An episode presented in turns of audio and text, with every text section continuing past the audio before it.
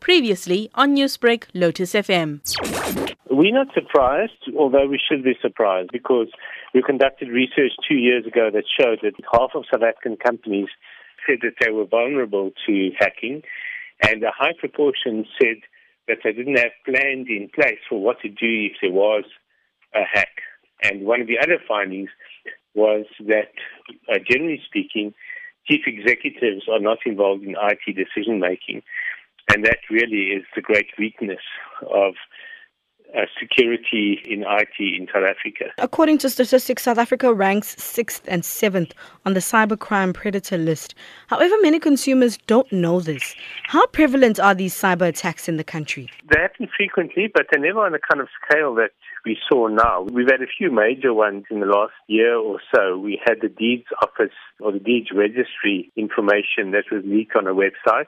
And then we had the View Fines website where people go to pay their fines, also hacked. And then a couple of years ago, this Ster-Kinekor site was hacked. So it does happen from time to time with major sites and more often with minor sites that we never hear about. What type of strategy should organizations have in place for cybersecurity breaches? There's quite a few steps they can take. Firstly, cybersecurity should be an executive level issue. The CEO should be aware at all times of what the cybersecurity strategy is.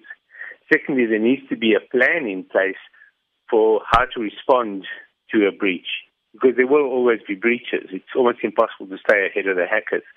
But the key is what you do when there is a breach. There has to be some kind of crisis plan and crisis management that's thought up in advance so that you're not responding from moment to moment to what is happening. The third is that all staff need to be conscious of cybersecurity. There needs to be company wide training in best practice and how to treat data, how to treat email and the like.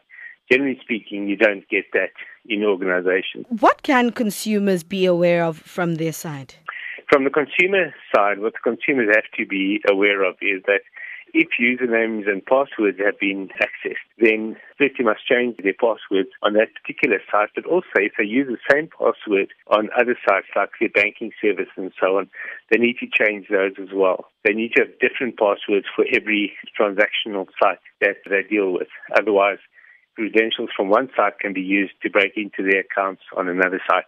Newsbreak, Lotus FM, powered by SABC News.